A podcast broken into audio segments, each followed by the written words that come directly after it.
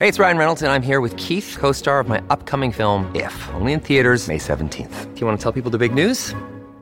All right, I'll do it. Sign up now and you'll get unlimited for $15 a month in six months of Paramount Plus Essential Plan on us. Mintmobile.com slash switch. Upfront payment of $45 equivalent to $15 per month. Unlimited over 40 gigabytes per month. Face lower speeds. Videos at 480p. Active Mint customers by 531.24 get six months of Paramount Plus Essential Plan. Auto renews after six months. Offer ends May 31st, 2024. Separate Paramount Plus registration required. Terms and conditions apply if rated PG. If you're struggling to lose weight, you've probably heard about weight loss medications like Wegovy or Zepbound, and you might be wondering if they're right for you. Meet PlushCare, a leading telehealth provider with doctors who are there for you day and night to partner with you in your weight loss journey. If you qualify, they can safely prescribe you medication from the comfort of your own home. To get started, visit plushcare.com slash weight loss. That's plushcare.com slash weight loss. plushcare.com slash weight loss. When you need mealtime inspiration, it's worth shopping Kroger, where you'll find over 30,000 mouthwatering choices that excite your inner foodie. And no matter what tasty choice you make, you'll enjoy our everyday low prices, plus extra ways to save, like digital coupons worth over $600 each week. You can also save up to $1 off per gallon at the pump with fuel points. More savings and more inspiring flavors make shopping Kroger worth it every time. Kroger, fresh for everyone. Fuel restrictions apply. Being a parent can be really challenging. Child and Family Resource Network focuses on connecting pregnant parents and those with kids under the age of five with free support services to help them on their parenting journey. Everyone deserves someone they can turn to for help with parenting. Visit childandfamilyresourcenetwork.org today. Hello and welcome to episode of Potteroni.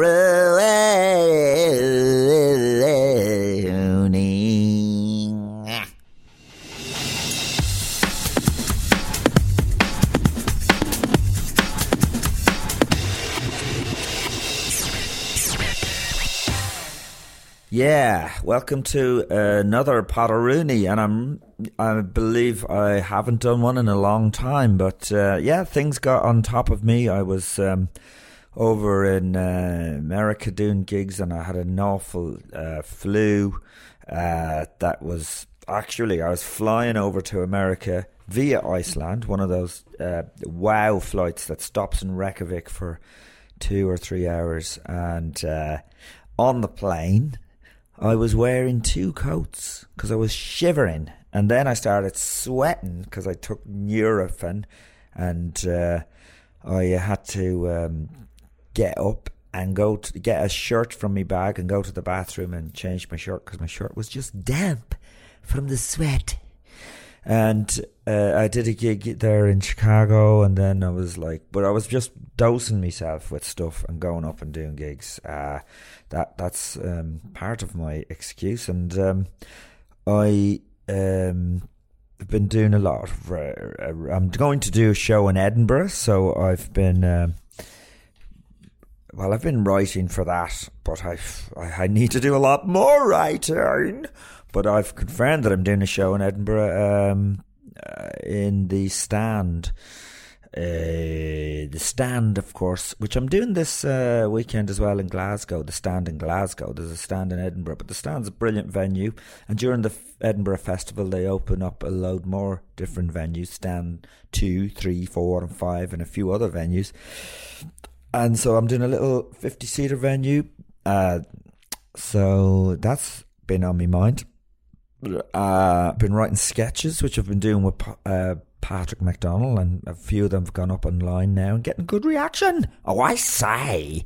Um, uh, what else? And I've been training for a marathon, and that actually leads me to the guest on this show, who's Frank McGaughey, who I'm training with, and we're uh, well into the training now. In fact, it's less than three weeks away to the Connemara Marathon, and last night I ran for 18 miles and I I did it at night time. I'm tending to run at night, so I left the house at nearly nine o'clock and and ran for 18 miles and came back just before 12.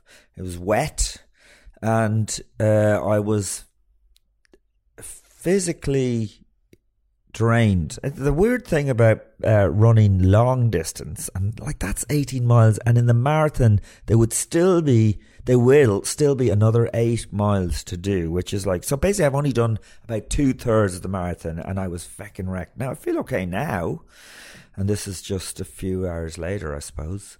Um, but um, the weird thing about doing this long distance running, and uh, and, and the, last week I did something like seventeen or eighteen miles as well, but is that you're not out of breath because you have to pull back kind of on the speed.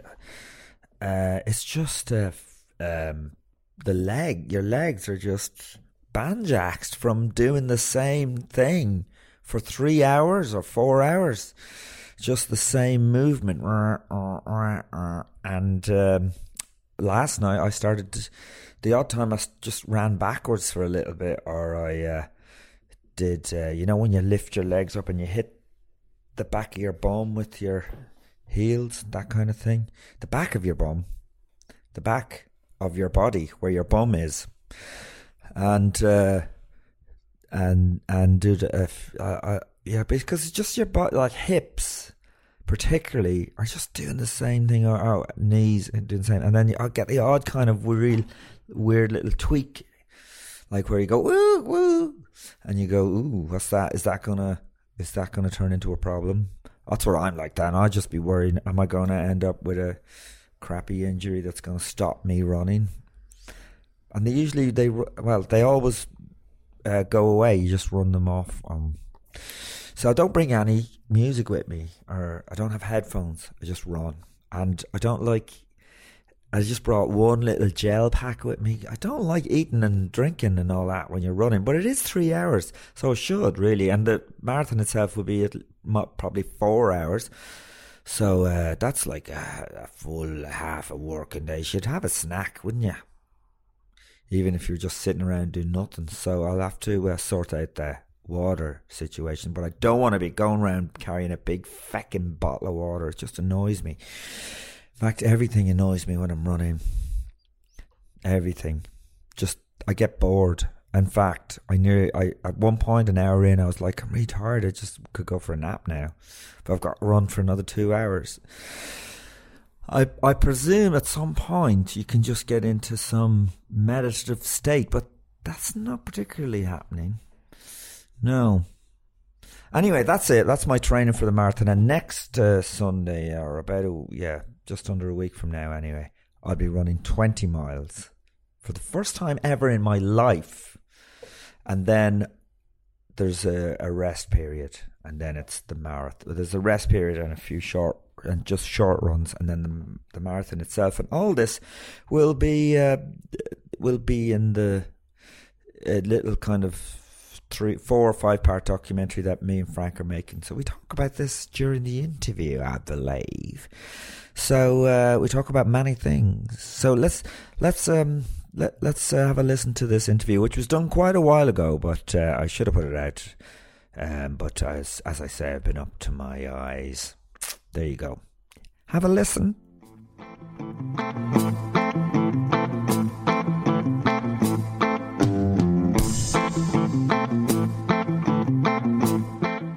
This is just, I'm on fire. Do you ever wake up and you're just in bad form? Do you know what I mean by just. Uh, yeah, No? yeah. No, normally I wake up and I'm in bad form. I, this was an issue with me uh, up until a few weeks ago. I said to my therapist, uh, I put that in quotation marks, but he is actually a therapist.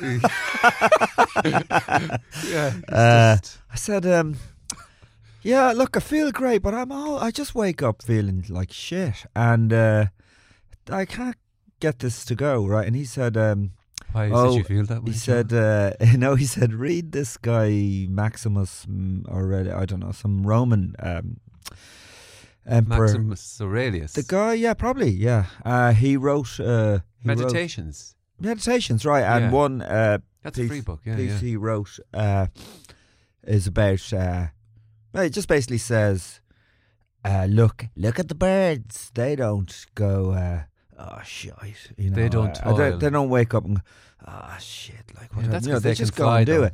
Uh, so um, uh, so it's kind of like, what would you rather do? Lie under your cover or just get up? Anyway, so since I read, thought about that, I went shit. Basically, you know, so I just jump out of, not jump out of bed, but I get up. Yeah, that's and this whole stoic stoicism, stoicism.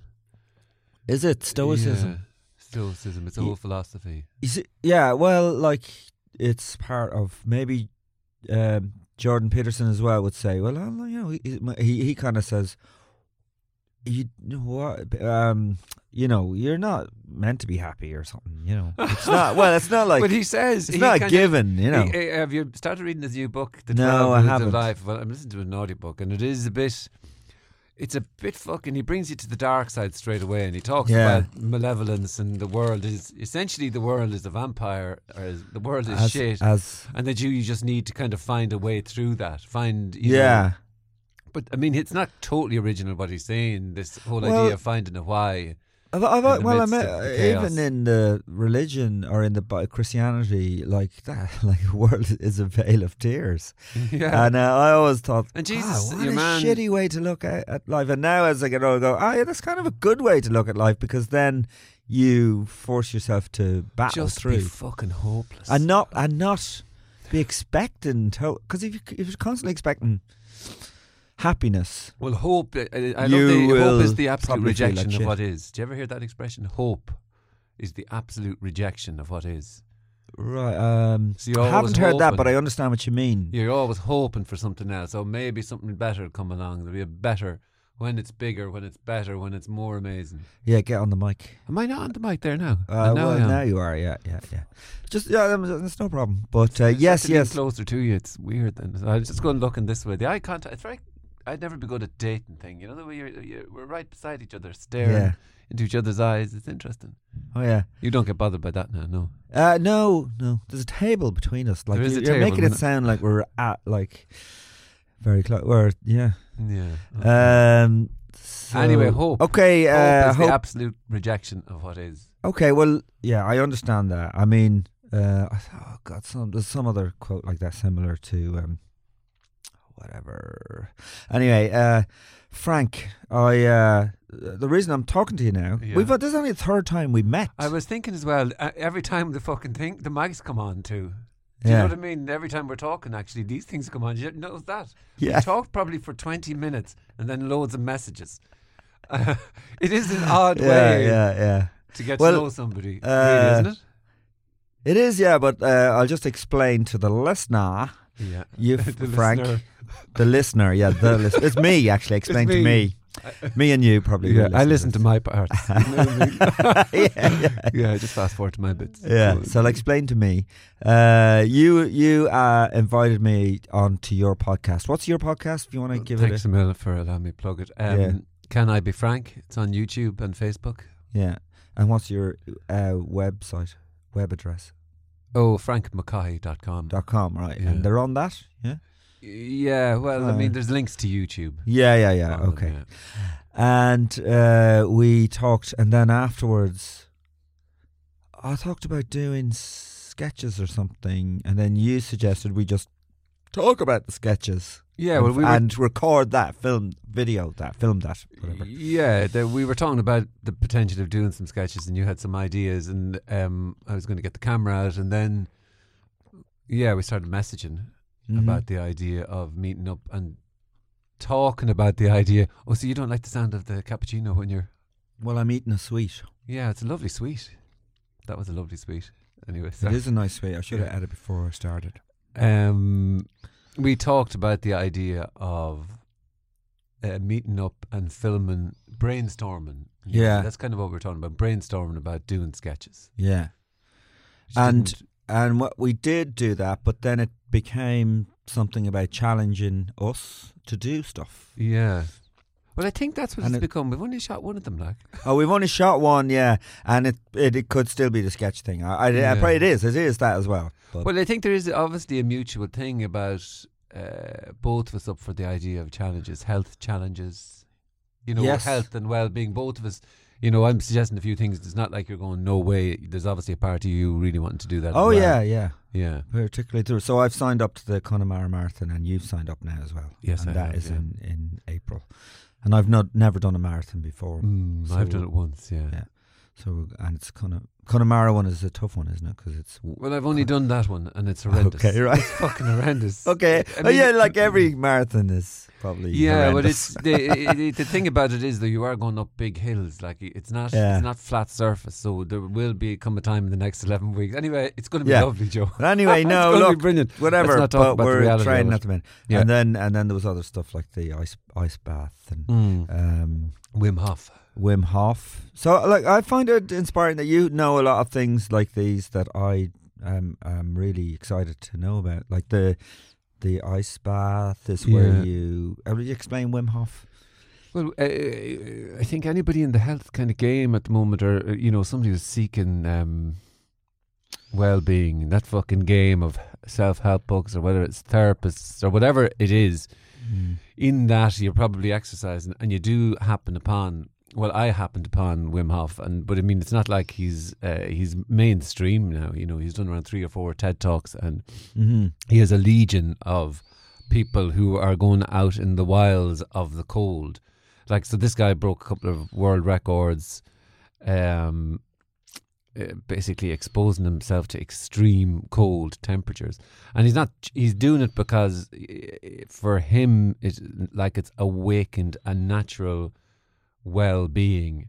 You know, I suppose so. I, I, did his 10 week course online, and I love the idea of a kind of uh, health or wellness that's that's within you. It's not in some fucking ten steps, or it's not in some book, or it's not outside. You know, it's it. You can find some sort of natural strength, and that's what he teaches. And so, like, he teaches I suppose, in an extreme way by the idea of exposing yourself to cold, and everybody, uh, like, does he even, would you believe it, TED talk on cold showers and the benefits of cold showers. It's like something like 750,000. Like there really is, the TED Talks are the new apps. Do you know what I mean by mm. like that? There is a TED Talk for everything. Hmm. And there's another guy who explains how to give take a cold shower. But anyway, part of the Wim Hof thing is first of all exposing yourself to the cold slowly. So maybe at the end of the shower, expose yourself to 10 seconds.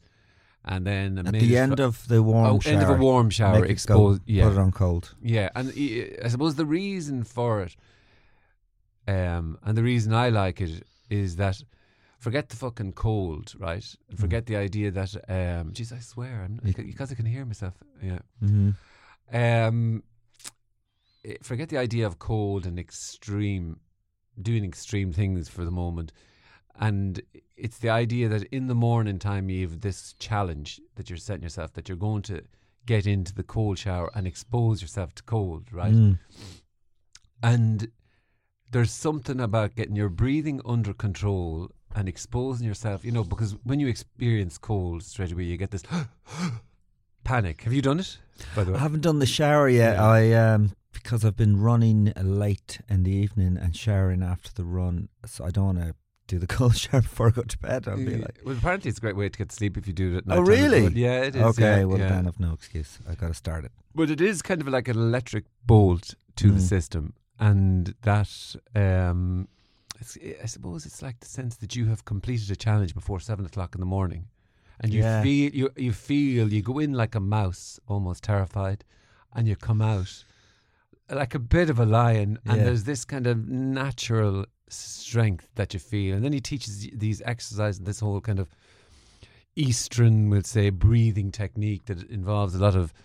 Um, Neil Omuriku will show you all this breathing stuff because he actually teaches this stuff. He went he went up running in the mountains of Poland in the freezing cold with just a pair of shorts on and the snow capped. Wow. Um, and again, you see, I suppose I kind of always go to myself, well, why would you bother doing anything like that? Can't you, can't you just not have to do that? Mm.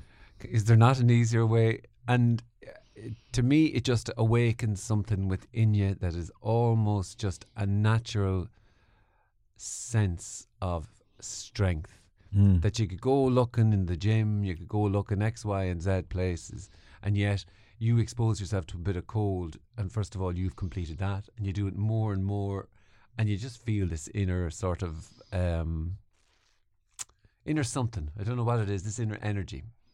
Yeah, Yeah. I can imagine. And Now I have the reason I'm all about it. You, I, I have looked at countless amount of things, and most of them are, you know, mindfulness or ten steps for here or meditate or fucking, you know, loads and loads of things. But this is it, it kind of gives you this sense of that you just can't get from anywhere else, and then that suddenly that you're able to get into the, from you know just 15 seconds in a cold shower, you're able to get into an ice bath, and then you're able to get into the freezing cold sea at uh, winter time, and an ice bath, you, you mean? yeah, you're going to be doing it an ice sounded bath. like a nice bath. You just said. yeah, no, it's Yeah, not. yeah, it's not yeah. nice. Yeah, yeah. Yeah. Yeah, so uh, that's exciting, and so I've got to do the the cold showers to build myself up to the ice bath, right? Yeah, uh, yeah, you need to have a look Yeah. at Neil's instructions. Yes, I will. Ne- Neil is uh, an Irish guy who's done a course, or he's yeah, he's this and, done. Yeah, and now he teaches. He's teaching it, yeah. And you Uh, can do an online course on the Wim Hof method.com Okay, okay. um, if you're so inclined. Right, and that's exciting. And then you uh, put me onto this um, mushroom. Well, there's a guy on Joe Rogan. Uh, what's his name? The Paul Joe Stamets. Paul Stamets. Mm. And I looked at this uh, interview with, on Joe Rogan with Did him. you look at the whole lot? a whole lot, and it just blew my mind what he was talking about about mushrooms. It's amazing. yeah, It is amazing. yeah. Yeah. Uh, not from uh, from loads of points of view. First of all, that, Not just the magic ones. not just the magic one, but he Mm. does talk about that and and I how, thought the impact on the stutter thing. You know the way he talks about right. his He, stutter. he had a stutter when he was a young fella, and then he ate a bag full of mushrooms and went up a tree, and then a storm. Uh, there was a storm, and uh, it was amazing. yeah. But I think then he said, "Wow, this is a bit stupid because I'm on top of a tree in a high hill in a Mm. storm." Well, I should get something out of this. So he decided, well, my stutter, can I get rid of it? I think he repeated, I will not stutter a load of times while off his head on mushrooms. anyway, the next day, his stutter was gone. Yeah, forever then. And Forever. apart from he mentioned maybe if he drinks a bit of alcohol or something like that, but y- this wasn't just a. This was a traumatic stutter. Like he, he said he couldn't look at people. He got he couldn't ever get the words out, and it was it was debilitating. Yeah. And then suddenly you're going taking um, a bag of ma- magic mushrooms, and for that to be gone overnight. So Yeah. that that kick-started a, a lifelong interest in fungi, mushrooms. for him, yeah. Yeah. And he basically said that it kind of re the brain has has uh, roots that it will it's used to using, and Yeah. that through magic mushrooms you can uh, change that those roots, to change so that that the well, however he was learn had learned to speak, he had to rewire. Yeah, it's kind of. Um, so I did a little piece on Mm. psychedelics. There's so if you look into the idea of psychedelics, and if you haven't looked into it at all, then you'll have the idea that psychedelics are the worst thing you could possibly take. But Yeah. if you look further, you'll see a humongous amount of research and conferences going on worldwide into psychedelics and the impact of psychedelics in people's well-being and depression and fucking a countless list of things. But just that particular part, I kind of say, or when I'm thinking about it, it's like as if you have a person that's like rock solid. So you're Joe, comedian. You do this, this, this, and this. You have this family. You have this life. Yeah, You have this ways. You have your steak on Friday.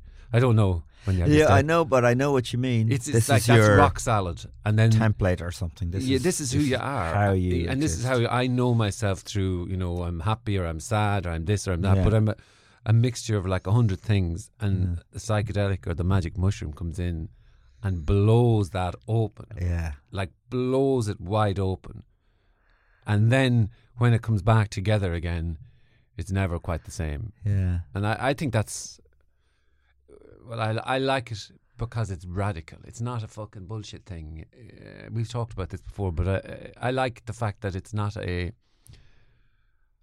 Uh, you know, you, you'd be waiting six, nine, ten months. Like they talk about a psychedelic having the same impact as a couple of weeks of therapy.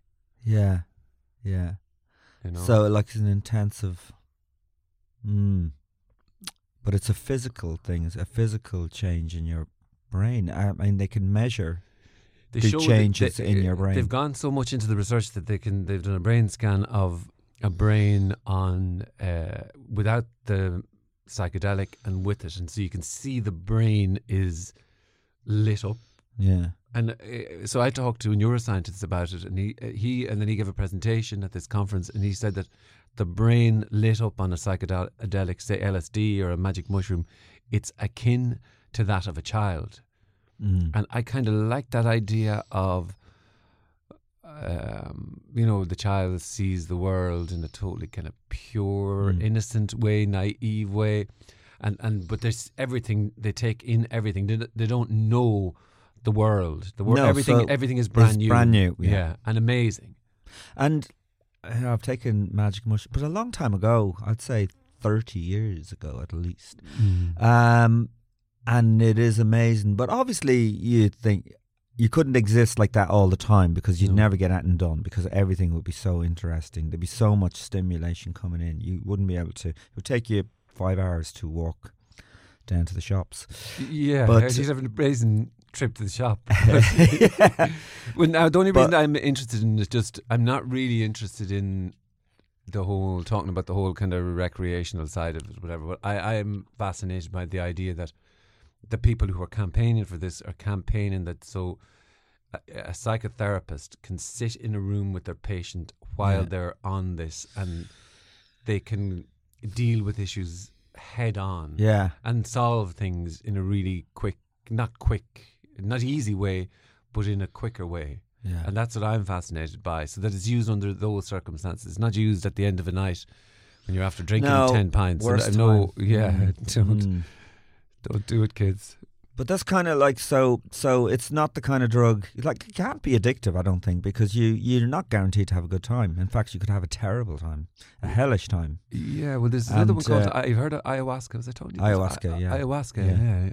So you, you take that and you could be vomiting for six hours. Yeah, well, that's a physical thing. But in mushrooms, you could just in your mind could well, go no, through. Sorry, sorry. You you can be vomiting and at the same time be in the pits Right. Okay. the very furthest down rabbit hole that you can find. yeah. Yeah. Yeah. So in that sense, it's like a. Um, what I was going to say about the mushroom thing. Oh yeah, so it does make you come face to face with any kind of paranoia or insecurities you have. You know, I at times it can anyway. And I think that is the power of it, though. I actually think that is. Um, so, say for example, you go and do. Sounds like I'm recommending these things. By the way, I, I'm only. I'm really fascinated by them, and um, and I like the idea that they're being researched because I used to believe that they're the worst thing you could possibly do, but now it doesn't Oh, seem really? like that. Mm. Well, I was. I grew up with the idea that you take LSD, you're definitely going to end up in an insane Lose your asylum. mind, yeah. Um, but what were we saying there? Before I, Uh, you were saying maybe it's. Uh, I don't know. I don't know what you were saying. I think Uh, you were, were talking about the. No. Uh, wasn't say it was amazing. Fucking amazing.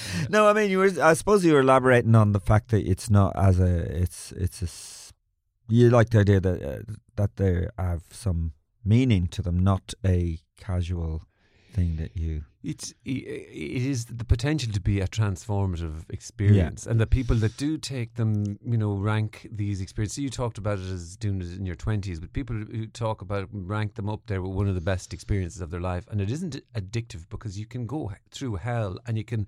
Sorry, this is the point I was going to make.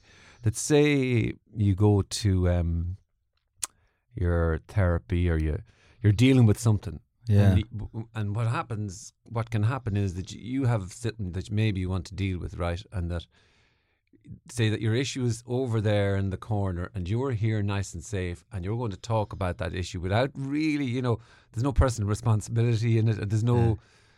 there's no anything. You, you just kind of deal with it and you talk about it and maybe that issue will find some peace or whatever. Whereas on the psychedelic, you there's no you know it's like touching it or you know just have a, have a you just you've no choice but to deal with whatever Yeah, that is okay, and it's head on but the aftermath of it is that whatever that thing that had a hold of you doesn't have the same strength anymore that can happen it may not happen either Yeah, yeah. And also I also think in the right in the right situation as well. You you well, for me, this is what happened to me. I I um felt wow amazed at nature and just tiny thing like I was just looking at the drop sliding off a leaf. It was incredible, and that's kind of almost like what living in the moment, like the Eckhart Tolle thing as well, like Mm. the power of now, just being in the moment. And so everything else is gone. Just that, whatever you're looking at, is Yeah. fascinating. yeah, and I think Yeah. it, it, that is amazing. If nothing else, I think it's uh, if it allows enables something like that to happen in a short period of time, and that kind of wow factor for things that you ordinarily miss. Yeah. We'll say, and uh, and things are seen from a different perspective. I think that's what it kind of turns your perspective of the world. That's what I think that happens, you know, and that there is that. But then you see there is this. Um, it's the Eckhart Tolle thing again. I mean, I find that kind of interesting because, you know, he he comes to the RDS and you might get ten thousand people who've paid hundred quid to take it, and he sits up there in his altar. And I kind of don't like this idea that he knows something. Just as my noting right that he knows something that maybe we don't. Yeah. And so it's another kind of emperor or lord who's got something. And now it may not be, it may not be the case, but it's definitely positioned with the altar and the flowers and this holier than Is thou. that what happens? Yeah. Yeah, there's a bit of that now. I went years ago, and then you see the thing is like, you know, when is now right? Without, we won't go into it too, but like when is this thing now that you can suddenly be in? I'm really going to be at peace now. Let's can we just breathe here together and just really enjoy this moment. Uh, And then you know, then we won't. Or you know, then if we don't sit back and and there's this, it ends up being another kind of loop of trying to be in the fucking moment, like. You know what I mean? Do you know what I mean by that? Uh, yeah, I do. Yeah, I, but I, I see the benefits of it. But I don't understand why. I, I, I'm amazed that people would go and, and see him because you just read the book and sure, there's the information. Hundred quid. Ten thousand people or whatever in the RDS. And what can he quid. say uh, live that it is he can't write in a book or on an audio? I suppose people will uh, Yeah. I I mean- ask him questions, and you see, it's the, he'll talk about this whole thing of presence, Hmm. you know, and in I think people want to go there to get a little bit of his presence, you Mm. know, and again, that's this idea that he's got something, and I can get something from it. Do you know what I mean? Yes, uh, that's a, uh, to me that's shite. Yeah, it is, and of course, he's Mm. countless books. They're not count. Well, he's I mean, that's even books. the opposite of what he writes because it's in you, not yeah. in someone else's. Like, And you see, when you set it up like that, it does. He, he, it absolutely gives the impression. So I love that what you just said there. It's in you. yeah, It can't be anywhere else because if it's another Jesus or another Buddha, you know what, lads, fuck off. Like, do you know what I mean? If it's another one of that, because I think then they become misinterpreted, and I think maybe your man Jesus had something good to say way back in the day, or Buddha. I Maybe know, they said had. some good things. Yeah, yeah. Uh, Mm. And I think an awful lot of it just got distorted through time. It's like, you know, the idea when you were growing up in school, uh, you would have got this idea. You would have been, you know, the Chinese whisper thing. And so, Mm. say somebody whispers something to you and they say, um, Joe, blah, blah, blah. And by the time it gets around to everybody else, it becomes this totally different Yeah, message. it is. Well, it's interpreted to people use it to wield their own power. Yeah. that's what the Catholic Church did. Yeah, yeah, they take a, Um, maybe a simple, pure idea that, uh, like he says, a child can know, and then uh, you know this idea going back. You know the Mm. psychedelic was kind of talking about the, it, the psychedelic brain being similar to that of a child. I kind of liken it to that idea that Jesus says, you know, it's not until you can see like a child that you see the kingdom of heaven. yeah, I yeah. kind of like that sort of thinking. So in other words, it's within you. It's not outside. It's not somebody else hasn't got something that you don't have. No, but the church would like you to think. Any church, most churches would like you to think there's people, there's a hierarchy. Yeah. yeah, and that they have the power and you don't. Yeah. Total fucking disempowerment that you don't know, but this bishop suddenly, with divine inspiration, knows Yeah, something that you don't. Uh, That Yeah. they have a direct fucking speed red phone to God. Yeah, yeah, yeah, I mean, yeah. that's what's that's what's going on. Is because otherwise you're just making it up as you go along, and probably let's tell the truth here, you're making it up, aren't you? As you go along, yeah. you have to be. Do you know what I mean? I think everybody's fucking making it up. Yeah, but even like uh, there's total contradict. Like it's thou shalt. One of the uh, co- uh, commandments is thou shalt not kill, and yet Yeah. people go into war going God is on our side. So it's like, And just look at the Bible and they go, ah, yeah, but that doesn't mean in a war it's different, you know. So they just go, what? Well, if you're defending, y- well, there's no greater thing than being defending God's will. I mean, Yeah. fuck you, you're sorted, aren't you? You've no guilt, no anything. You're completely. Yeah. You can kill willy nilly. Mm. Um, There was a bit. Uh, uh, I'll go back to Jordan Peterson there, but he was talking about that. You know that thing, the meek shall inherit the earth. Yeah. was going, that doesn't make sense to me because the meek, like he, he he's not into the whole idea. of meek. He Yeah. kind of looked. He said he looked up the the meaning of it, yeah. the meaning of it. Tried to find out really, but uh, he's discovered that the, the the word was totally lost. The meaning was lost over many years, and that the a meek the the word it came from was he who has can wield a sword but, keeps it in his sheath or something like that. So it wasn't like a meek person, but you can imagine that the Catholic Church would want to, or even any people of authority would want people to believe they that, want to keep you that down. if you're meek, if you're don't cause trouble, you'll inherit the earth. yeah, yeah. If you just keep your mouth shut, you're going to it'll all be sorted Yeah. in heaven. You'll get extra cream on your strawberries in heaven. Like, I mean, that's yeah, yeah. And again, so he talks about recognizing the monster within you, and Mm. I kind of like that idea. He says, he says, he says, and again, he's just another dude um, having a go at expressing himself as opposed to being the most amazing opinion ever. It's a good alternative opinion in my mind, but it's not. You know what I Mm. mean? He is. People sometimes look up to him like he's another Eckhart Tolle, or they're putting him on a fucking pedestal, and he is not like that, really, from what I can gather. And I don't think he does that himself. No, I don't think he does, but it's Yeah. the nature of people to go, right, you Yeah. know something. You're You've got it sorted. Can I get a little piece of that? Because you look to be really happy Yeah. with your 12 rules, especially if you've got 12 rules. but he says, recognize, and I think this is what he's talking about this, you know, shield, the, the sword unsheathed. He- It's, he Another- talks about recognizing the monster within you, and that's you put yourself in the shoes of an Auschwitz prison guard and recognize that that could be you Yeah.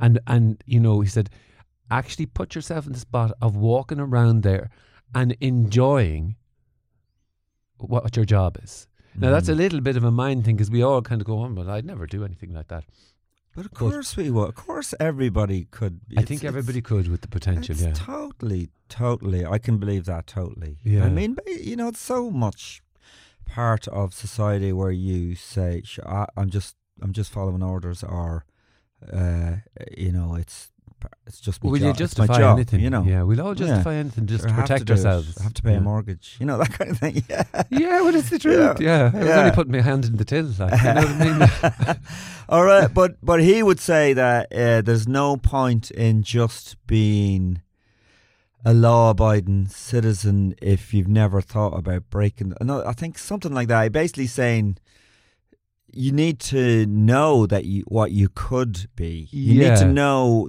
that you could kill or something and, and, think not it- kill, yeah but i think rather and, than and think I would never kill. Yeah, and that's quite an empowering thing to say to somebody, recognize Mm. your monster. Because Yeah. then you're going to sit in the room with a Donald Trump or who Mother Teresa or Jesus or God and Mm. recognize your true nature is that you to survive in that moment in time, you might take out the sword and kill, even if it's Jesus.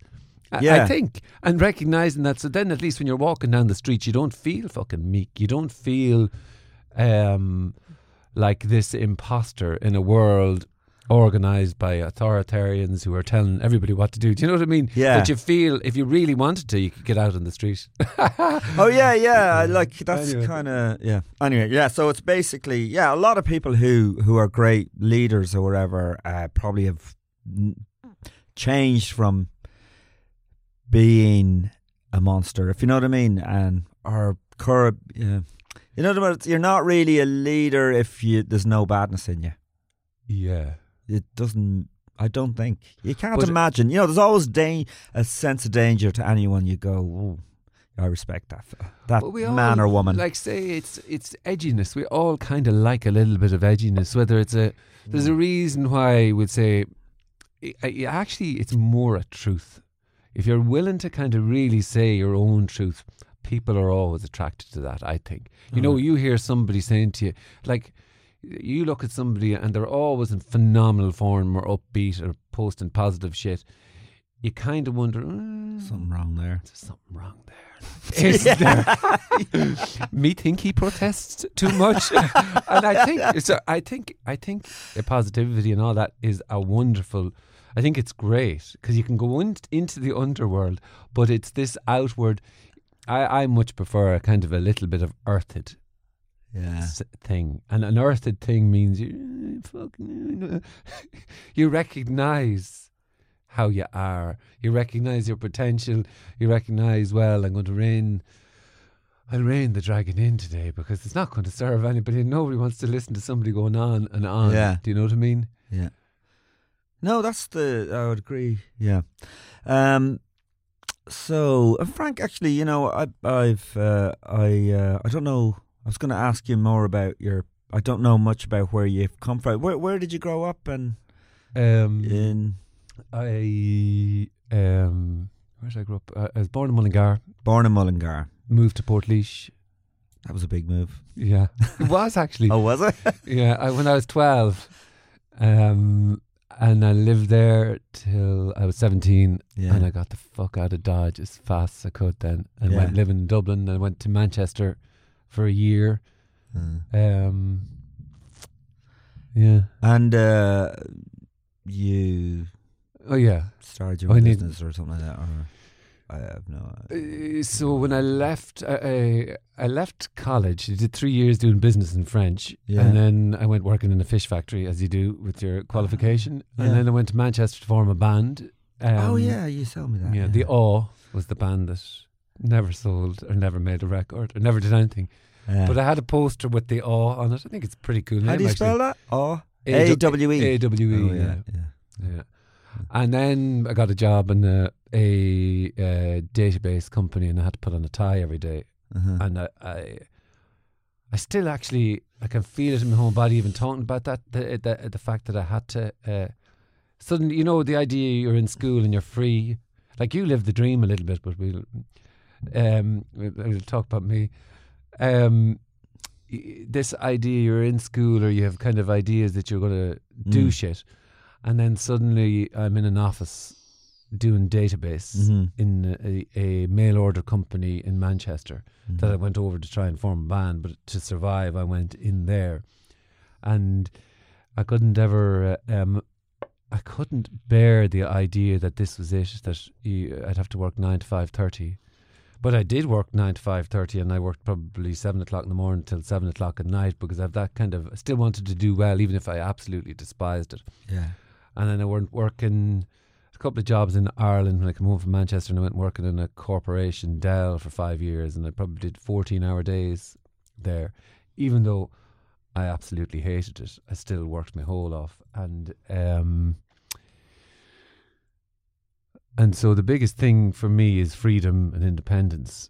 And uh, it has always been that that uh, I, I may not know what I want to do with my life, but I want to be able to be free to try and figure it out as opposed to having do, to do stuff. So Mm-hmm. um, that was my motivation for setting up a business. So I set up a small, I set up, I set up a marketing company, and um, out of a basement in Earlsfort Terrace, and uh, six years later, 2006, I set that up, and six years later, I sold it to a US multinational, and that allowed me freedom Wow. that I had craved. And uh, throughout that time, you, you seem to be uh, on a boy. Well, I've discovered, but, but were you into like uh, This sort of help and all that kind of stuff? Uh, so my mother was always into meditation. She used to always try and get me to meditate, and I think she used to do a bit of counselling. And she was always she was into the sort of even though she was Catholic, uh, she was into the sort of Eastern thinking. Uh-huh. And she used to get me books. And I remember there was one book she got me, The Man Who Sold His Ferrari, and uh, I didn't really give a shit about it. Like I was on a mission at the time, and that was really it was around. Um, uh, getting somewhere, you know, building a business or building my career, and it was very much that train of thinking. And, uh, and then my dad died, and I had a couple of kids, and I moved job, and I moved house, and it's kind of I kind of went, oh, fucking hell, like there is just not a second, and I think that's probably just drove me down.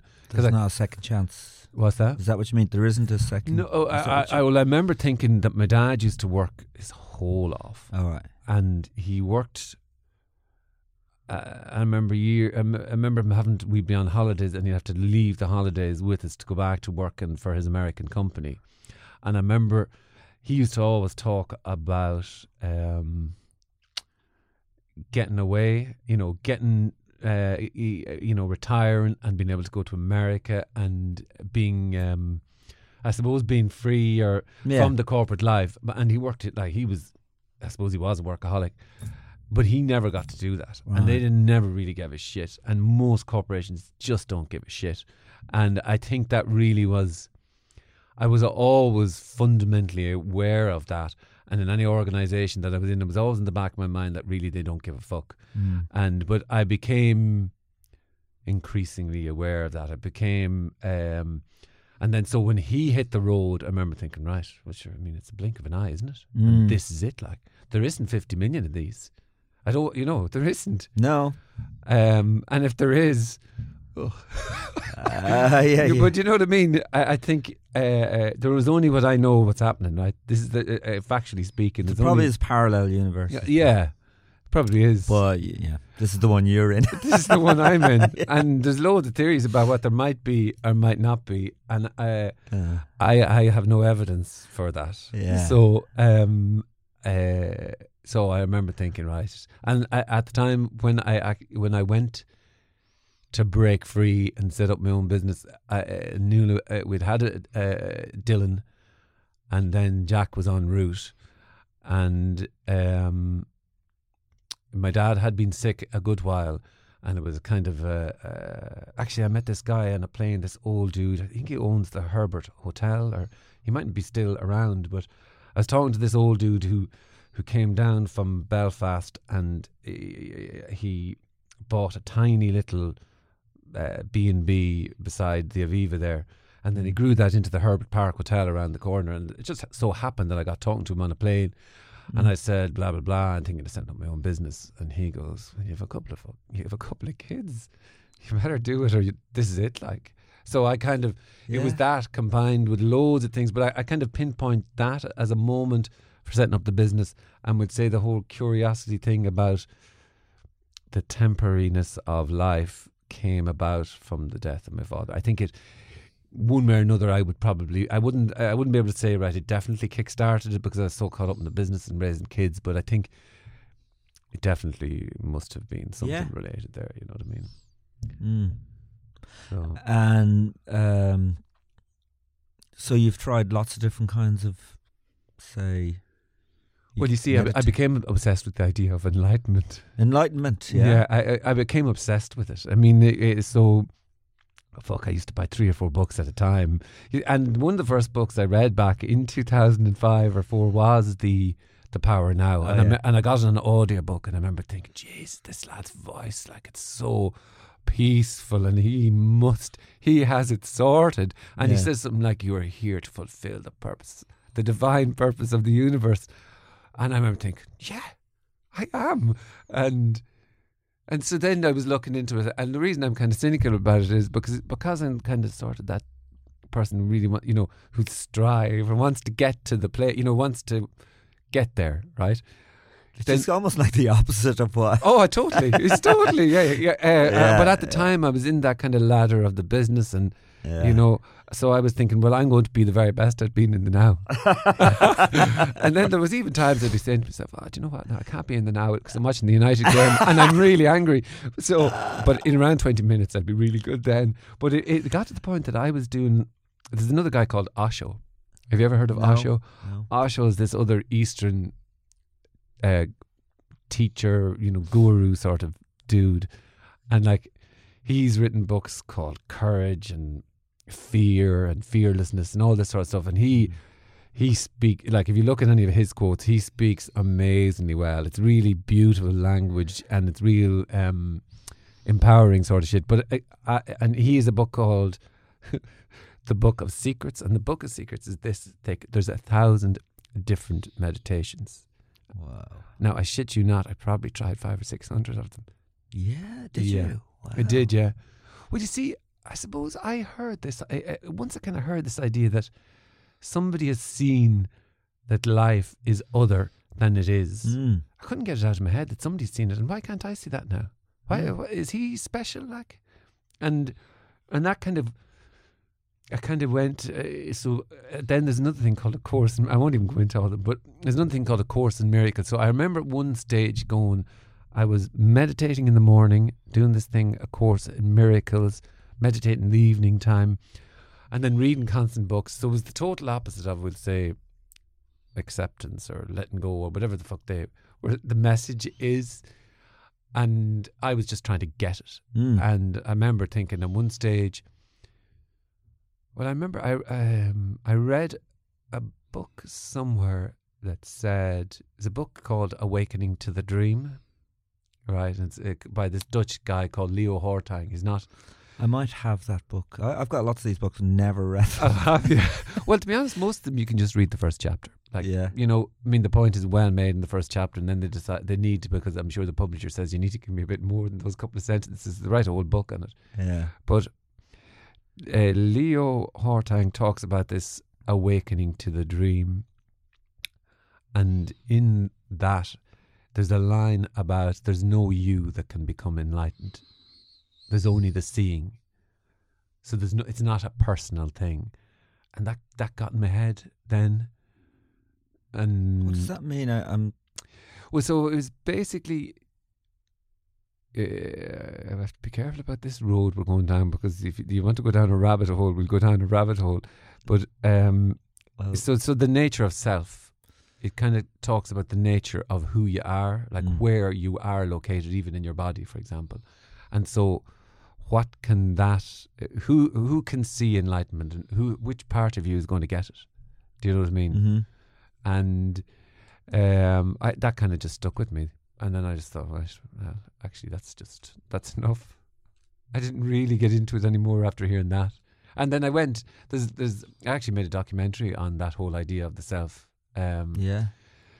But um, It's interesting though, like um, what the self is because uh, it's more like about. eh, well, look, I don't know anything about this shit, but uh, yeah, no, nor but do I. just being trying to be yourself, the or the self that you feel relaxed with uh, in all situations, to me would be very important. Yeah, I would strive to do that.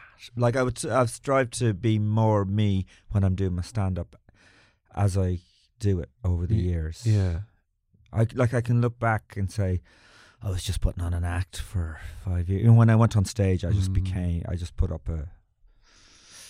I mean, I, well, I mean, I'm. I don't want to be funny, but I don't want to be. Uh, I want to be be using my own voice as much as possible, but that's just doing my stand up. Okay, that's not in life, I suppose. But in Well, general, no, I I actually think it is though. I think Mm. it's in stand up and in. Um, I saw you doing the guitar. Oh, I, I wrote. I decided to do a funny, so- write a funny song yesterday, and I well, I had the idea f- for a while, but I got it together and put that up online yesterday. And I actually thought that was a bit more than the funny thing. I thought it was more. Um, I mean, you have a good voice. Oh, thanks. yeah. And uh, you can play guitar. Oh yeah, well, it wasn't totally funny. Yeah, Well, it was it was just interesting to hear somebody with a good voice and a guitar singing a, a song that had a nice air to it. Do you know what I mean? all right, cool. Yeah. When it could be a ser- it could be a normal song, couldn't it?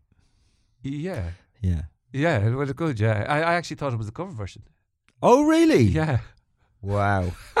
yeah. There you go. Yeah. But it- no, it- it- if uh, no, I, I was just I was curious that because remember years years and years ago you were in a band. I was, yeah, yeah, in a band called Guernica. And, Yeah. uh, actually, to be honest, I'm uh, uh, this year intended on record, uh, releasing a vinyl album of stuff we did.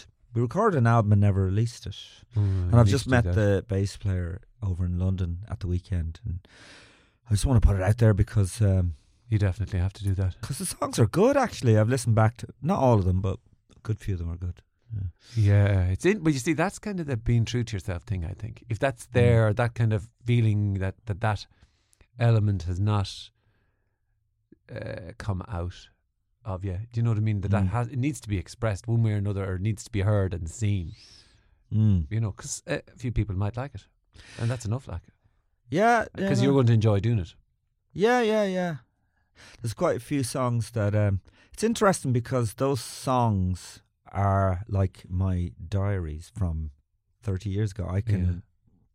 totally lock into where who I was singing, who I was writing about. It's not like some of it isn't exactly personal, but but I know what I was thinking. It's brilliant Yeah. in that sense. Yeah. That's really cool. Yeah. That's a that's a, a voyage down. um, um, you say there's a part of you that's there, that's inside you with the fucking guitar, sitting waiting for the opportunity. That's just been there, dormant. I'm not saying it has been dormant because I think you do bring in the guitar in your act, do you? Oh yeah, I Yeah, used the yeah. guitar in my act. But Yeah. actually, you know, when I was in the band, I didn't play. I couldn't play an instrument. Okay. I I wrote songs with the guitarist, so I would start singing a melody, and he'd follow me on guitar, and then he'd go somewhere, and I'd follow him. okay. But we wrote the songs together. But I only learned to play the guitar. I'm a very basic guitar player, but but in, I could write. I can write a song with the guitar. Mm. But I know uh, there was a girl I interviewed on this podcast, Carrie. Her name's Carrie O'Sullivan, and she writes incredible songs and cannot play an instrument. She just sings the whole. She works with horses. She owns a few horses, and she'd be Mm. out, wor- and a melody comes into her head, and she records it, and she sends it to um, this guy's guitarist, uh, Jimmy Smith, and uh, and he says, "My God, these are incredible songs," but she cannot play an instrument, and he just he says it's it's incredible. So it just Yeah. goes to show. Anyway, yeah, it totally does. Yeah, I think Yeah. that's um, well, that's a singer sort of Mm. thing, isn't it? But she's probably never tried to play an instrument, or has she? she tried to play guitar, and she's tried to write with the guitar, and she said no, the songs she because she's not a musician, she Mm. it doesn't work for her. So Mm. That's because she can go anywhere with the voice if she's not using an instrument. Yeah. Anyway, what was that? That put, threw me off there. What were we talking about? We were, we were, we were I suppose we were. Ta- you were saying that a big thing for you. We were talking about the self, but we, we came back to this idea of being true to yourself, and I think that's this. Uh, I think the greatest freedom is being your authentic self. Now, obviously, it's limited nowadays. In a way, there's a certain limitation to uh, what you can say and what you can't say nowadays. But uh, what I'm saying, this idea of being your authentic self, I think Ah. that's like uh, Jim Carrey had a quote that it was the same. We said this actually in the first one we met up, with, but do you, do you remember? I, I love the quote anyway. It's basically he says, uh, either you have to drop the character that got you to where you are in life, that you took on, we'll say, to get Mhm. to a certain position. Either you have to drop that and be loved or hated for who you truly are, or take that fucking character to the grave with you and it's never been who you are. Yeah, I think I've heard him say that. Yeah, yeah, Mm. yeah. No, I do Yeah. think Jim Carrey might have. He seems a bit insane at the minute. Why, why is that now? This, What? that's the whole thing that he was talking about. Is that this? This? He said, "I'm not here." This. Yes. Yeah. Yeah. Yeah. It's not totally insane either. Yeah. It's just very radical. It's just. It's just. Um, it's something that you can't almost relate to. What, what are you talking about? You are there. You know. Yeah, yeah. I, well, I think maybe I'm just from doing that uh, film Man on the Moon. He because he lost himself. He he became The character. the character. yeah. Became two different characters actually. Mm. Uh, that must be a bit. That must be weird. I mean, I've never. I just can't imagine it. It being someone else twenty four seven for for a week or two. That's a Daniel Day Lewis thing, though, as well, isn't Daniel it? Day Lewis does it, but I think he. I think uh, Jim Carrey took it further because Yeah. he, he was in. He was a bit annoying I in it, think I Daniel Day Lewis isn't Abraham Lincoln constantly going around Yeah. going. You can't tell me to act. I'm the president of the United States. I've got better things to do. Yeah. Pretty cool. He did. Um, he's an interesting character, though, in the fact that he just does not play the game Oh, at all. brilliant. I think we all Yeah. like that though. Yeah. that he's just not.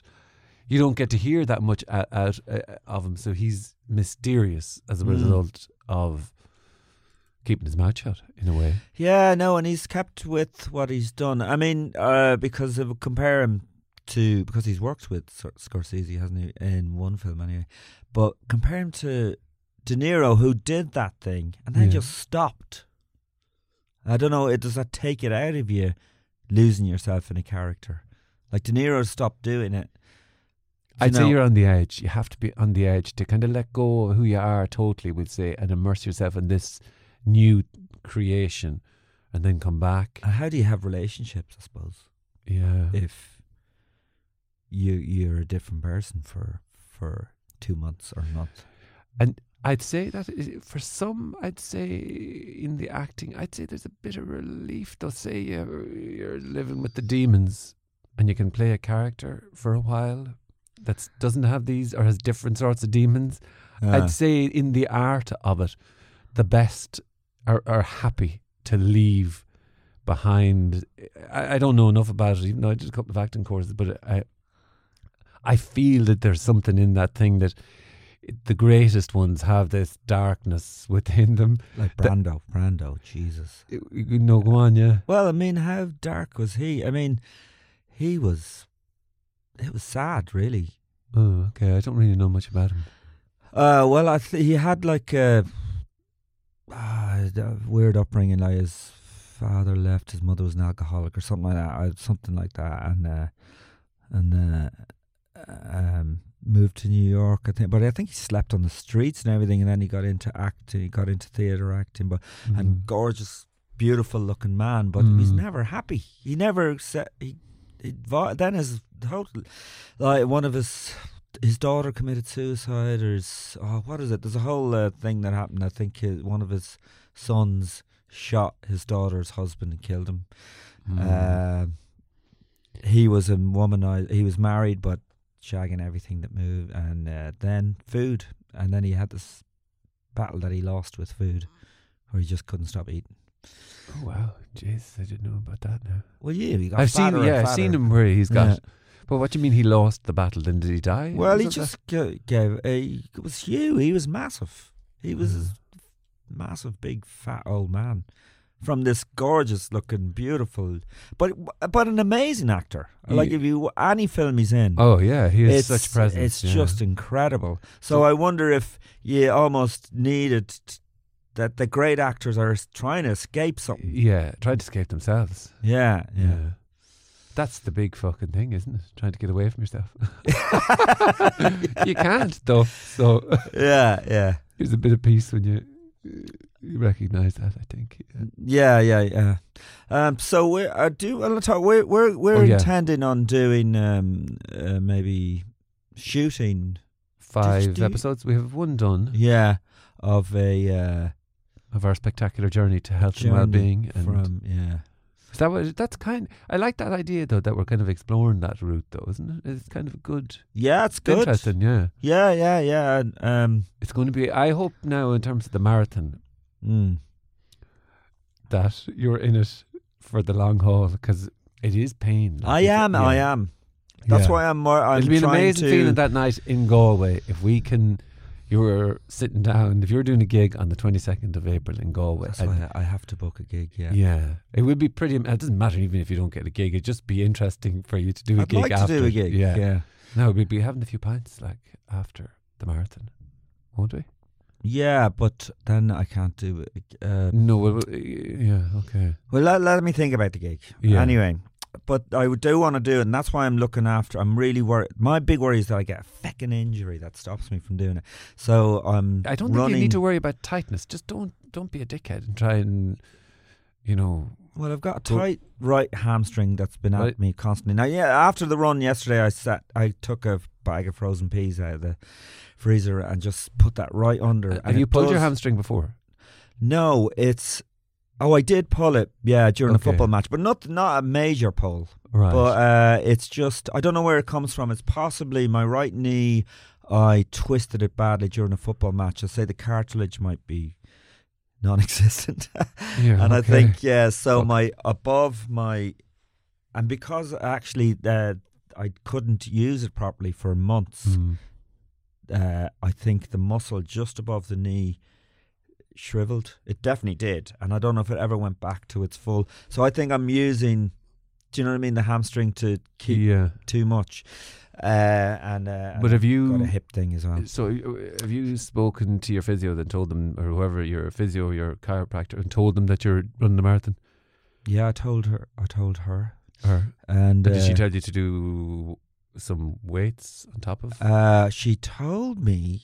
She didn't tell you not to do the marathon. No, no, like no, no, no. She told me to do some, uh, uh, um, some, uh, wa- uh, not weights, but yeah, yeah, strength stuff on the upper body. Actually, uh, she said my left side isn't feckin' as developed as my right on my back, Okay. so uh, that could be a thing.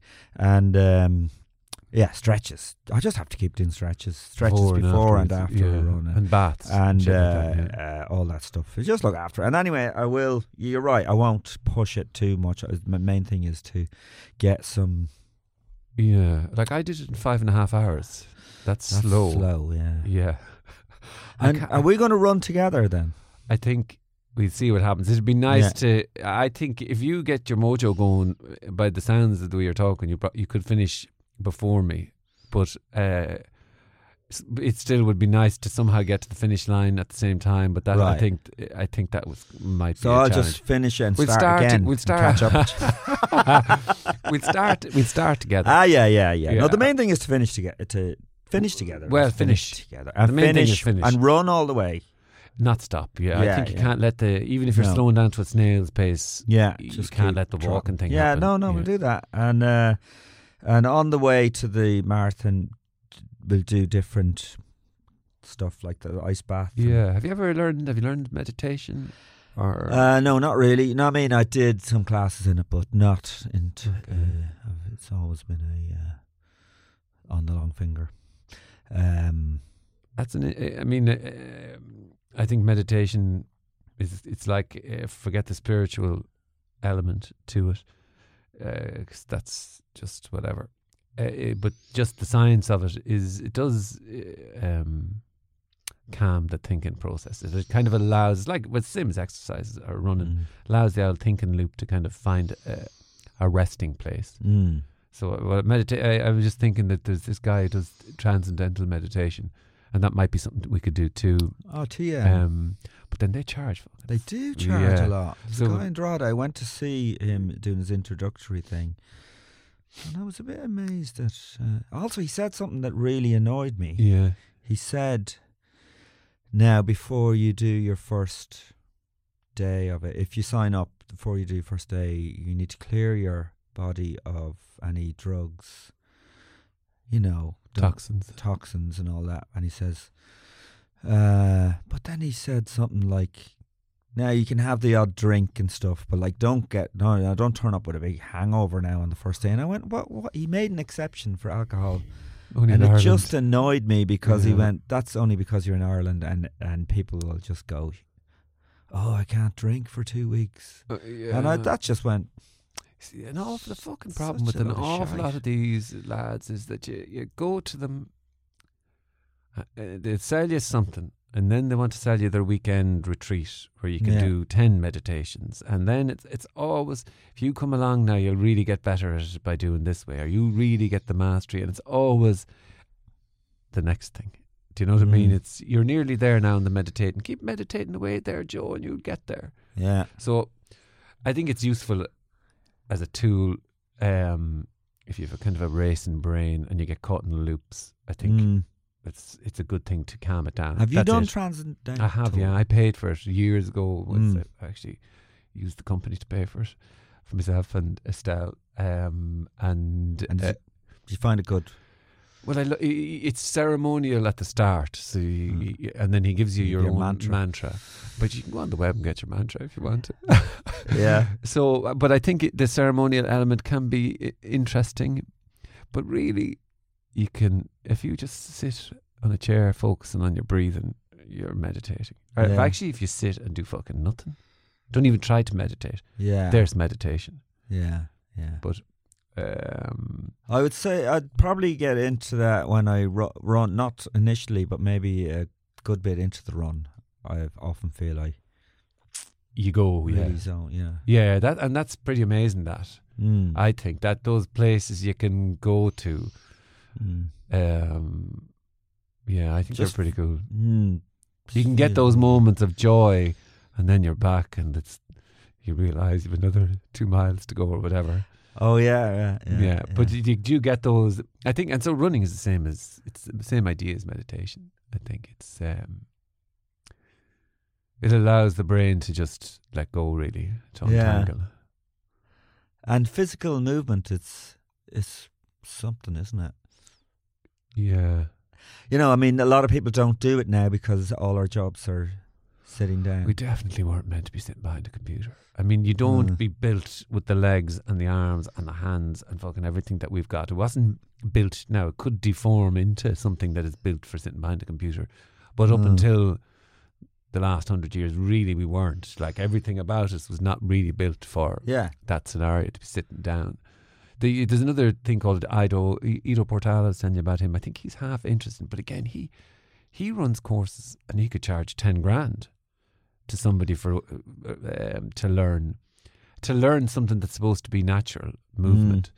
But I like that idea of movement. I think it's um, incorporating that into your daily life. mm. Um, so uh, I read this book called Ikigai. It's the new fucking hygge Japanese sort of, but they, it's interesting because they studied uh, people who were uh, this village or this town in Japan where the, there was X number of people that are over the age of 100 and proportionally speaking it was way way higher than the rest of the world Mm. and so this this person went into the village to try and understand well, why suddenly these people, um, and their big thing was movement. oh, really? Yeah. Yeah. Uh, movement, not, and not necessarily movement which causes your body strain, but No. just force yourself into movement. Um, and I think uh, there's loads of other things just about your work and friendships and food and all that sort of stuff. But I liked the simplicity that it's all again. It's not esoteric. It's not complicated. You don't really need to do a course on it. It's Mm. within you, and I think everybody kind of knows as well their own. Um,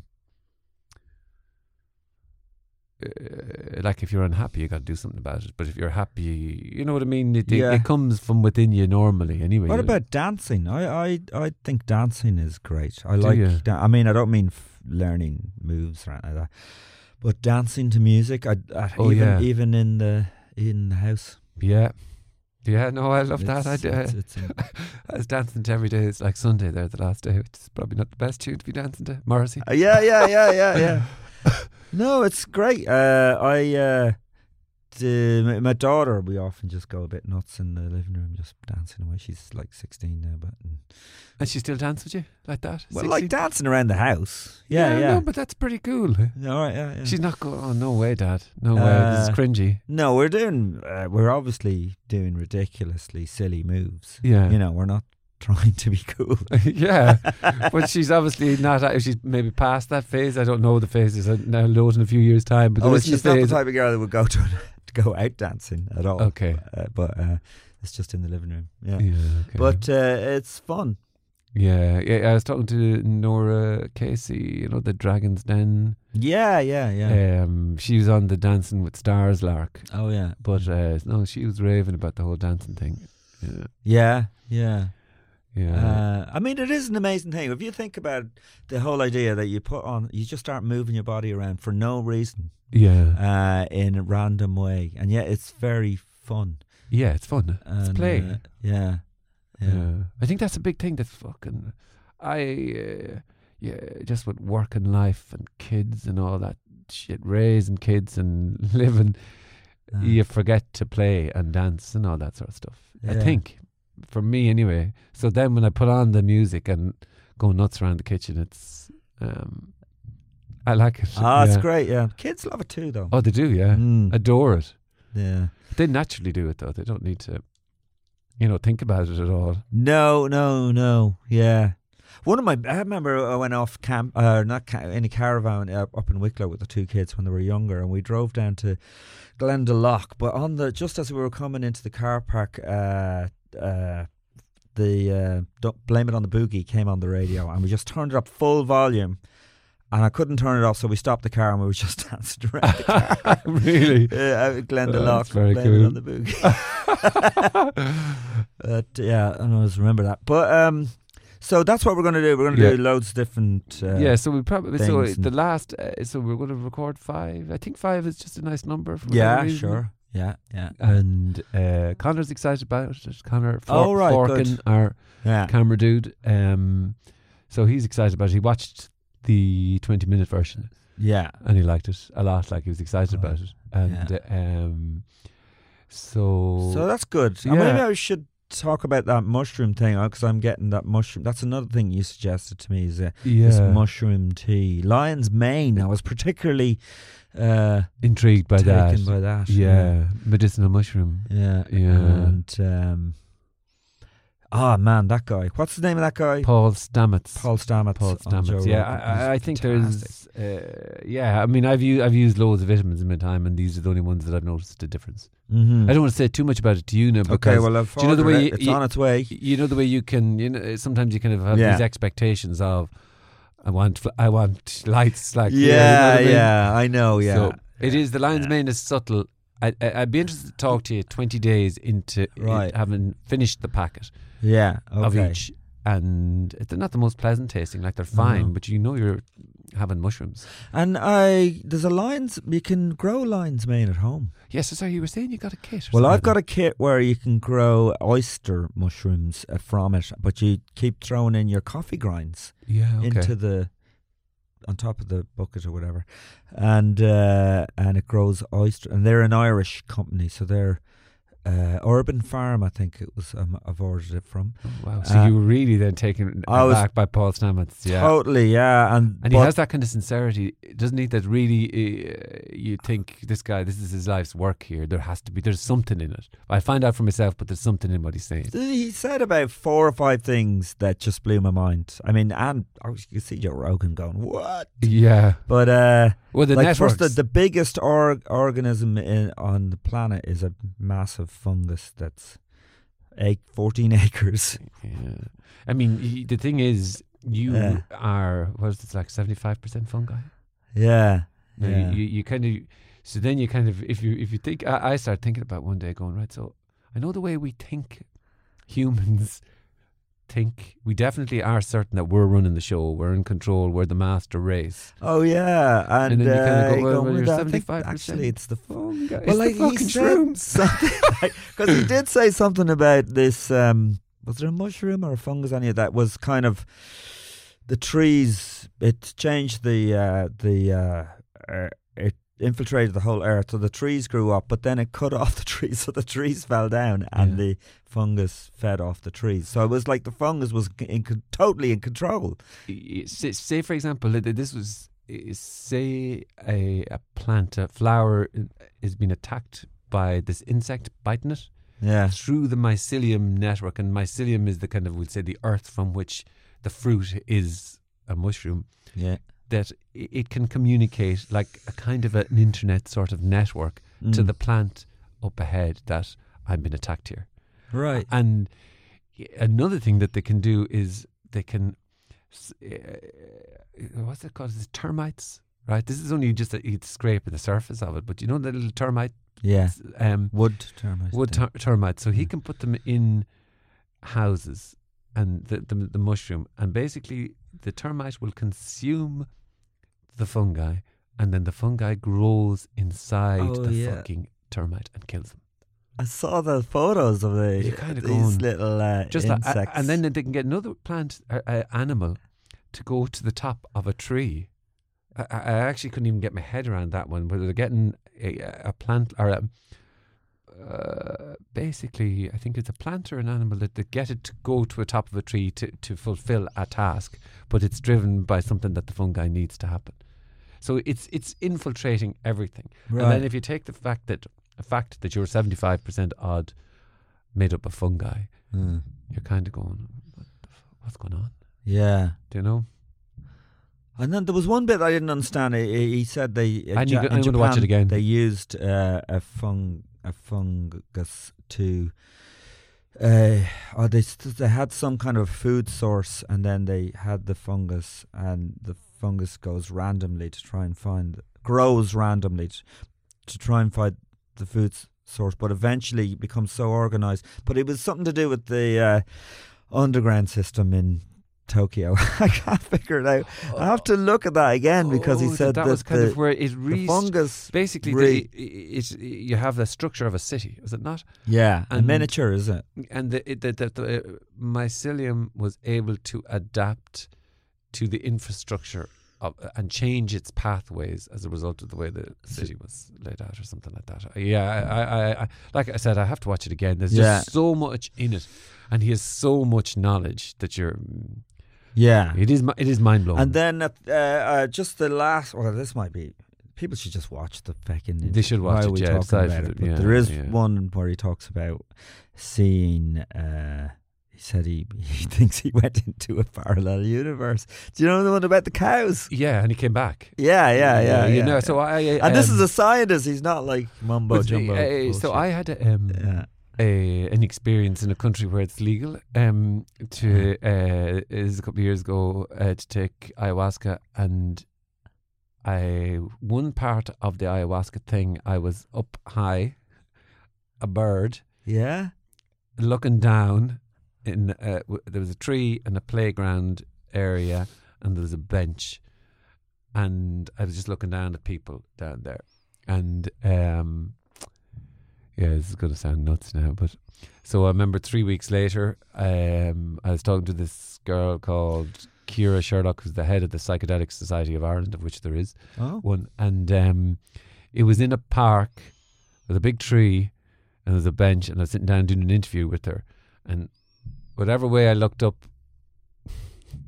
No, you. a bird or something you know a bird Yeah. went by and it, I mean obviously there's coincidences and there's all of that sort of thing I still would be quite cynical of whatever But you you know would have thought. I, you- I, I kind of just went well this is really familiar that's all. it was like a deja vu sort of moment You would have thought you saw what happened from the point of view of the bird. Uh, yeah, who Yeah. knows? Yeah, I- Yeah, I mean, yeah. two- y- y- who knows? I'm describing two different events. Yeah. there and and they're very similar. But when he talked about that thing where he almost had a glimpse of the future, really, is what he described. Yeah. Um, I didn't think it was beyond the realms of possibility. All right, but I see. I love all that shit, though. I mean, it's the unknown, isn't it? It's the mystery of what's going on. That um, yeah. Yeah. Oh, it's it's fascinating. Mm. I mean, uh, I, you know, I, to to look at it from a scientific point of view, where it can be, as well, uh, rather than just going. Yeah, you Mm. see, that's the thing. And I, I, when I did that thirty-minute uh, documentary thingy, it, mine is purely. I wasn't talking about the personal. I, I really just talked about this is, you know, this is the nineteen eighties. Ronald Reagan saying psychedelics are the worst thing on the planet, and now you have countless amount of research Mm. from uh, neuroscientists and professors and people who are devoting their life to this to to look at it from a pure scientific perspective to Mhm. say well what exactly is happening when somebody takes these substances and why I mean they've been in society I, I sound like a fucking total advocate of this sort of thing I'm not I'm just really really curious that these substances were in society for thousands upon mm. thousands of Oh. years they were known as the fruits of the gods like back thousands of years ago Yeah. and then suddenly they're not in society. They're they're removed. They're available, but they're completely illegal. Yeah. Yeah. Yeah. You know, whereas years ago in And they were Ireland, used in ritual, basically. They were used in ritual, and that was probably the best way to to use psychedelics. Yeah, I kind Yeah, of think of all the druids in Ireland. yeah. Probably in September, October time, I'd say there was a thing where everybody went off and had a shroom, Yeah. a, bit of a shroom festival Yeah. to to break in the winter, as opposed to it's not a a daily, weekly thing, but maybe it's a once a year thing that people go inside themselves. It's um, Yeah, Yeah. absolutely. Yeah, Mm. and and you know, it's just a, it's just so different from the fact that alcohol is the big drug that's legal. It's such a basic it turns people into idiots in a way. Alcohol's a horrible thing. I mean, Uh. as much as I'll go and have a few pints, uh, which is I always, yeah, I always end up saying, as much as I'll go, and even if we run forty six kilometers, twenty six miles, whatever it is, Yeah, I want to have the few pints after doing something unbelievably healthy. yeah, But I think it's a wretched thing. I think it's it should be used for celebrations, maybe, and that's really where the idea I'd say came from. So for weddings or meetups or big rewards, and you have a big celebration. yeah, but yeah. it's not a celebration every Friday and Saturday No. night and drinking. But you see, that's an age thing too, isn't it? You know, it's typical of some people who are growing older and can't handle their Well, it's true, but I, I always thought alcohol. I mean, I, when I was a young lad, in when I moved to Dublin first, uh, and I've gone round with me dyed hair or whatever, I used to dread closing time because I th- I felt vulnerable because if you stood out a bit, Mm. there's a bunch of drunk. It's loads of drunken people come out in the street, and I always felt that was a time I'd uh, make myself scarce. Well, I, I, I was talking to um, this countess woman, Amanda Feilding, who heads up the Beckley Foundation, who which is at the right at the centre of all the psychedelic research, and she Mm. talks about Glastonbury, and she said, really, Glastonbury is an amazing festival, and the cops love policing it because you've just loads of kids who are really happy Yeah, yeah. and causing no trouble. It's whatsoever. brilliant. I only went for the first time two years ago, and I brought my son, and then last year I brought my daughter and son, Wow, and I just felt I've never been. It's so uh, very safe. I mean, you know, you can never be hundred percent safe, you but I never be. thought I was amazed. Yeah, Yeah. I, I, Yeah. Everything I remember. So I have I've taken from time to time. It's not. It's. I, I didn't touch anything to be honest. I was uh, till I was uh, forty odd. right. Um, and when I the last time I took something in a country where it was legal, um, I remember thinking, I, I I've done this. I've had one of the best, most amazing experiences of my life, and the next day. I feel totally okay. I'm refreshed. I look at the uh, uh, life, my friends, family, everything, totally and completely different Mm. and you know there's no like ill effects there's no downer there's no whatever i kind of was kind of going and then yet you know uh, uh, six months previous i might have been in a bar drinking uh, six or seven pints and i spend the week whinging feeling dreadful Yeah. not getting shit done Uh, and it's the drug of choice it, and it's it's it it's horrendous really you know Mm. it is really horrendous I mean, I, I love a couple of glasses of wine, and you should don't get me started. I love a couple of glasses No, of wine. I- A bit of I- nice food, you know. I mean, you can't but- beat that. uh, but as the main drug, it's a bit. I think we have it wrong. I think there's, th- if in terms of enjoyment, if people like say young people, a young girl would say, right? Uh, um, I mean, they should really be off taking loads of drugs and looking for drink. Should they really? They should really be off in the fields, going wild and riding and fucking having so much fun. oh, Well, there's Yeah. some advice that's for the yeah, youth. drugs, kids. Just say yes in a good scene and setting. Don't do it with dickhead friends. Do it with the people that you like. Well, there you giddy gonus. And that uh, thing that we were talking about will be out. And we'll do a few more. Uh, we'll be out soon after the marathon. But I think we'll do a few more things that are interesting apart from the marathon and getting into that bath of ice. Um, uh, well, there's a few things anyway. I'll keep them up my sleeve if you don't mind me saying so. Uh, well, I've got a few gigs coming up, so I'll plug them because uh, I might as well.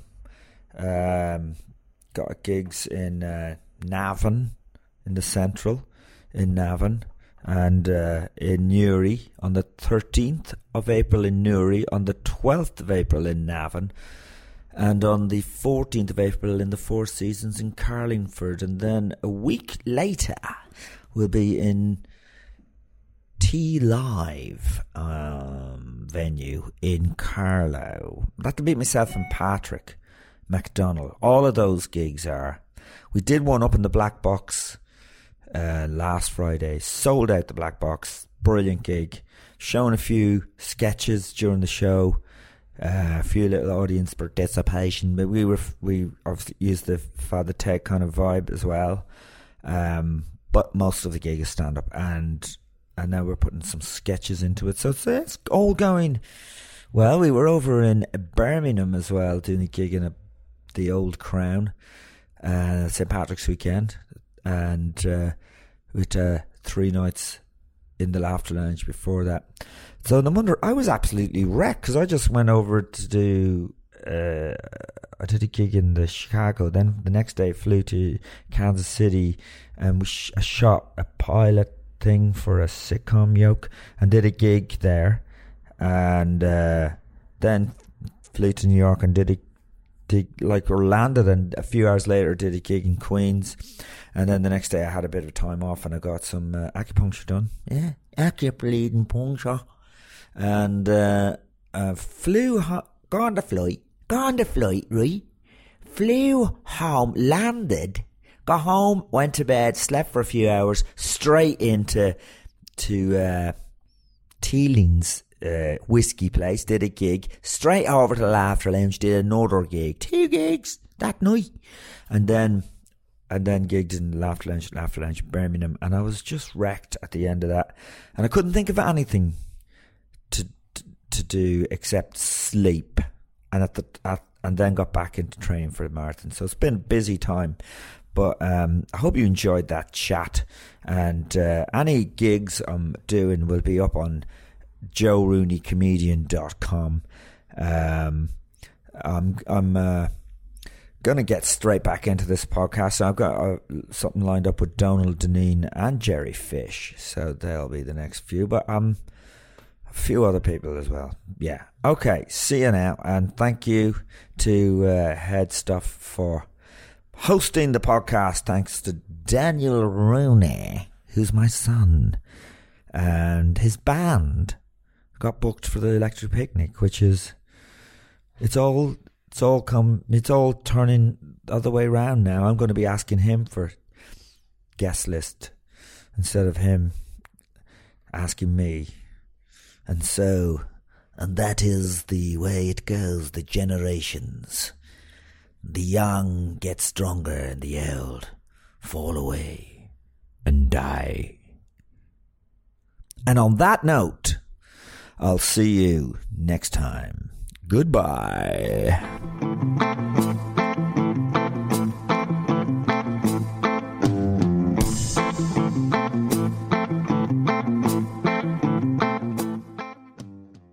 Listen, if you're always running to the bathroom and sometimes just can't make it, we need to talk. You're not alone. I was just like you until I spoke to an expert physician about Axonics therapy. It changed everything. It didn't just give me bladder control, it gave me my life back. Axonics therapy is not another drug, it's just a tiny device you barely have to think about. And it can give you real, lasting relief. You can even try it out first to make sure it works for you. Just take the first step. Get started at findrealrelief.com. That's findrealrelief.com. It's time to get your life back. Consult a bladder specialist to find out if Axonics is right for you. Results and experiences may vary. Risks can result from Axonics therapy that may require surgical intervention. Available by prescription only. For more information about safety and potential risks, go to findrealrelief.com.